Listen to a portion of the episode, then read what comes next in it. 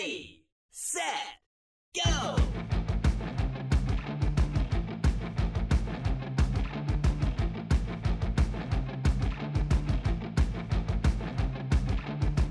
Welcome to the EV Diaries, the place where we discuss EVs in small town America.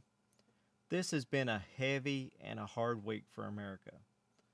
For those of you who are listening after the fact, the U.S. right now is in the middle of protest and rioting in the wake of the George Floyd killing.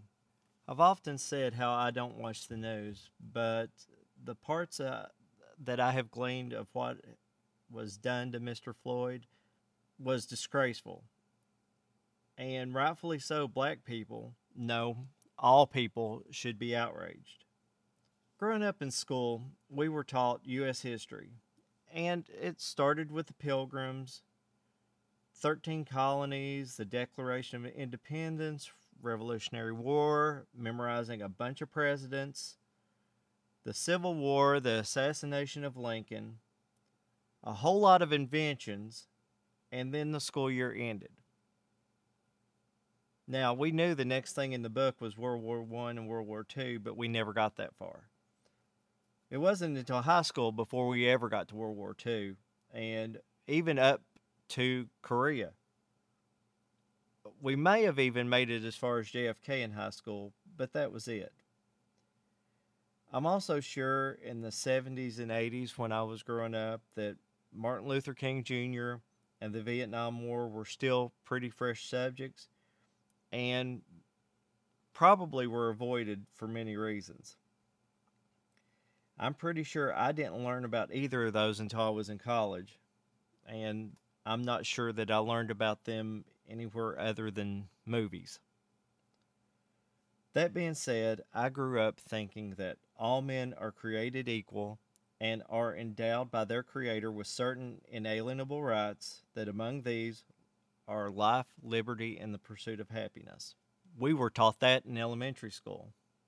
It wasn't until years later that I realized that this was a real sticking point in the whole debate for independence. And it was written at a time when some people were more equal than others. But in my naivete, I thought and still do believe that all means all, and it applies to color, religion, creed, national origin, sexual orientation, and any other way that we find differences in ourselves.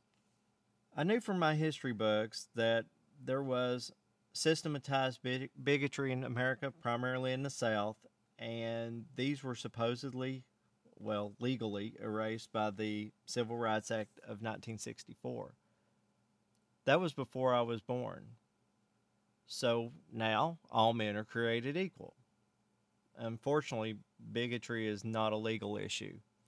It lies in the hearts and minds of people. And actually, it may be just in the minds. Racism or any other bias has got to be learned somewhere. I don't think we are born with it. We pick up biases along the way. Why do we do this? I don't know. But let's fast forward to today. We've had several instances of black people, innocent black people. And there's another proposition. I thought we were innocent until proven guilty, not to be deprived of life, liberty, or property without due process of the law. I mean, that is the Fifth Amendment, the Fifth Amendment in the Bill of Rights. Of course, you know, it, it took the 14th Amendment to apply these rights to black people. Anyway, we've had innocent black people killed as a direct result of action taken against them for no other reason other than their skin color. I will also add we've had violence against Asian Americans and Americans of Middle Eastern descent because of COVID 19 and 9 11. Not necessarily at the hands of the police, but it's all the same problem. This situation is another senseless death of a black American. A few weeks ago, a black female EMT was killed in a police raid in Louisville. The police apparently raided the wrong house. And I'm not here to align the police, but I'm not going to excuse them either.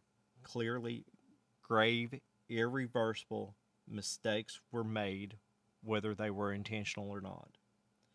But I'm getting off topic.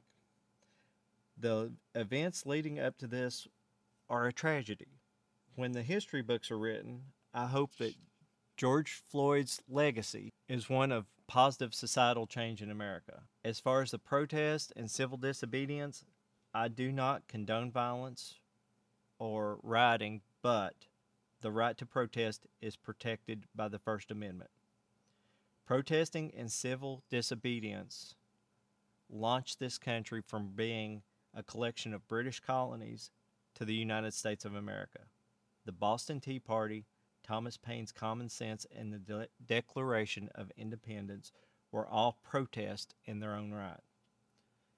I realize that this is not exactly the same, but I am saying sometimes this is how injustices get brought to the forefront to be dealt with. I fully expect positive reform to come from all of this. I've been told that being silent makes me part of the problem, so this is me speaking out. I haven't spoken out because I don't feel I have the right to. I'm not facing the issue of being treated less than because of my skin color. I believe all means all. I believe our differences will make us a stronger society if we can get past all the BS and embrace the sames. The base of which is that we are all human beings.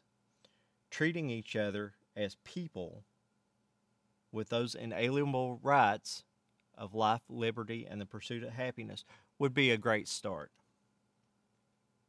Again, this is another non EV episode, but this is what I've been thinking about all week, and the EV news that's been out there pales in comparison to what's going on.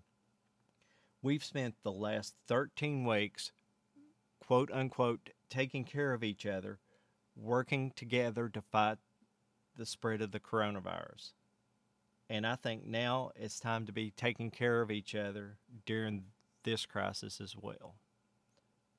That's all I have to say. Love one another and listen to one another.